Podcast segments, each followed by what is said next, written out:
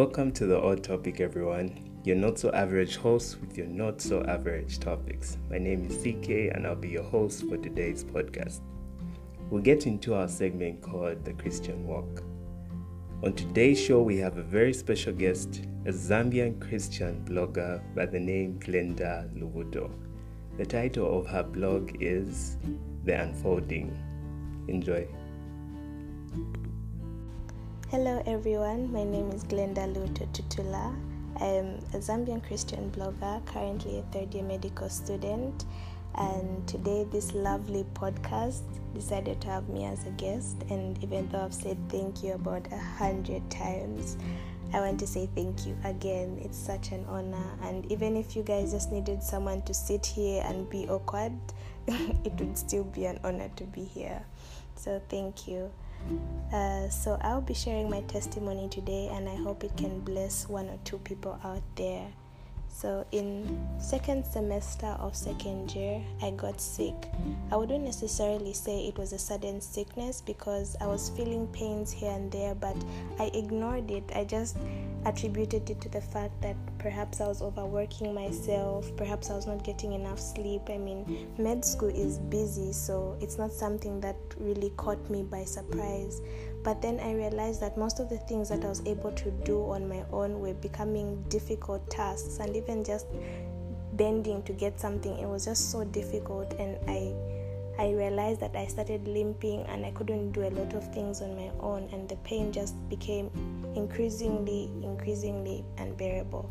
By the end of the week, I couldn't take it, and my friends had to take me to the hospital. When we went there, the doctors had examined me, they did a number of tests, and he came up with a diagnosis. And he told me that I needed to have surgery done in the next two hours.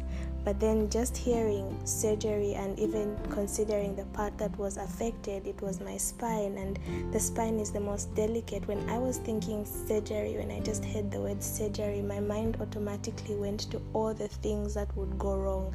I started thinking, what if someone blinks at the wrong time and just there they make a mistake and I never get to walk again? I was so terrified and so I just didn't want anything to do with it, and I asked my friends to take me home. So we were there, no one knew what to do. I was in pain, and it was just a moment of confusion because we didn't know what to do next. One of my friends then decided that maybe we could go to the other hospital to get a second opinion and just to see that uh, surgery is not the only option that we had. So we went there and the immediately rushed me to the emergency department. By that time, I was crying, screaming. I was in so much pain. I just remember being surrounded by so many doctors and nurses and the friends who I was with. I couldn't comprehend their questions, so I was not answering anything. My friends are the ones who spoke for me, and in a matter of time, I was rushed to one of the wards and they put drips on me and the nurses came in, gave me some injections, and that's the only thing that managed to keep the pain subsided for a while. And then the doctor said that if we didn't want to have surgery done, he wanted to do more tests on me. He wanted more time to to see what exactly was going on. So he wanted me to be admitted for a whole month. And I'm like, how do I do this? A whole month. The first thing that came to my mind is what will happen to my school? How can I miss a whole month of school? It was it was not a thought I wanted to welcome in my mind, but then no matter how stubborn I was, I had to put my health first in that case. So uh, I was not necessarily admitted to the hospital because I didn't want to be in the hospital environment. So I was admitted from my room, but then I had to go to the hospital every every day for treatment, and it was rough. At that time, I lost the ability to walk on my own, so I was now on a wheelchair and I couldn't do anything on my own. My friends had to do everything talk about feeding me, dressing me, they had to position my pillows, they had they had to do everything. I couldn't do anything on my own, and it was just such a low, dark time of life, and it was sad. When my friends would go to class, I would literally have to wait for them to come back before I can go and pee because I just couldn't do anything on my own. It was really really tough. And I remember in that season, there was this one song that I listened to almost all the time called At the Mention of His Name. And in that season, that was the only prayer that I could say. I would be there saying, God, you are my strength, you are my anchor, and you never fail. And that was that was my declaration. Anyway, to avoid making this too long, I'll skip to the part where things got better. So, about the treatment didn't take one month as we hoped because there were some medications that I was just not responding well to, and also in the process of getting treatment, I injured the other leg and it twisted my kneecap, and the other leg got injured, and make, it made it more difficult for me to walk. So, the treatment didn't take one month, and I was not admitted for only one month, it actually took longer. But by the grace of God, a few three months or so, two, three months later, I was able to learn how to walk again. The doctors would help me, and I remember how tight I would hold my doctor's hands, telling her, No, I can't do it, and she'd be there teaching me how to walk. And I felt like a child again. She'd be telling me, No, you can do this, just take some steps. It was. it was quite something but I eventually learned how to walk by God's grace and Fast forward five or six months later, I was fine. Even though I'd get some discomforts here and there, it was nothing compared to how it was before. So I was fine, and I decided, let me just try out for the sports team.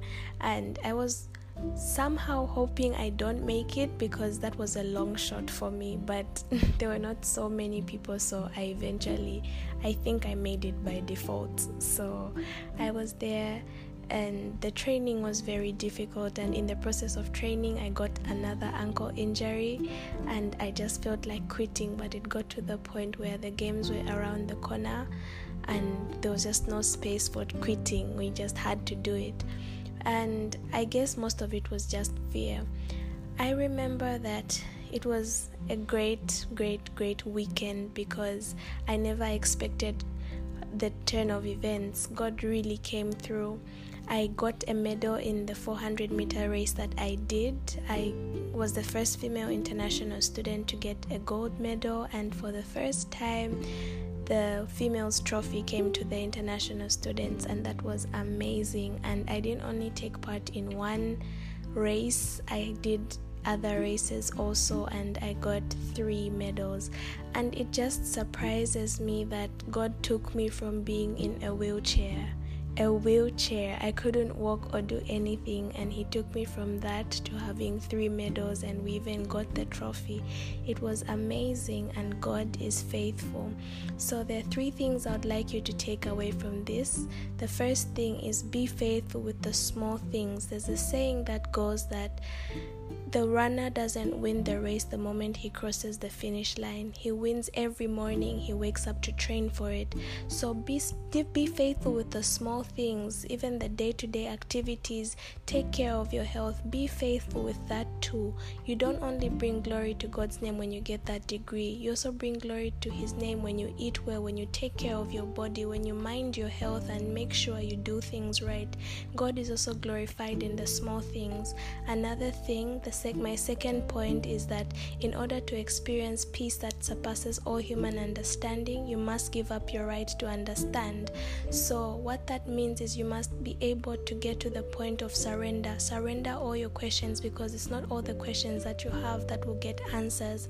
Surrender everything and know that for the believer, there's no defeat. To live is Christ, to die is gain. And even in the seemingly bad situations, we know that everything works together for the good of those who love Him. And the third thing is embrace your story. Embrace your story. God has uniquely made your story the way it is. You are unique, and even though your story doesn't look the way another person does, and even though things might be harder for you, embrace that. And only when you embrace who you are is when you're going to see that God is really gracious to you, and only then will you see that it's actually a testimony to be where you are today, and only then will you thank Him and give Him the glory and the praise that is due His name. So embrace who you are, be faithful with the small things, and give up your human right to understand. So, that's my testimony, and I hope you were blessed. Thank you for listening.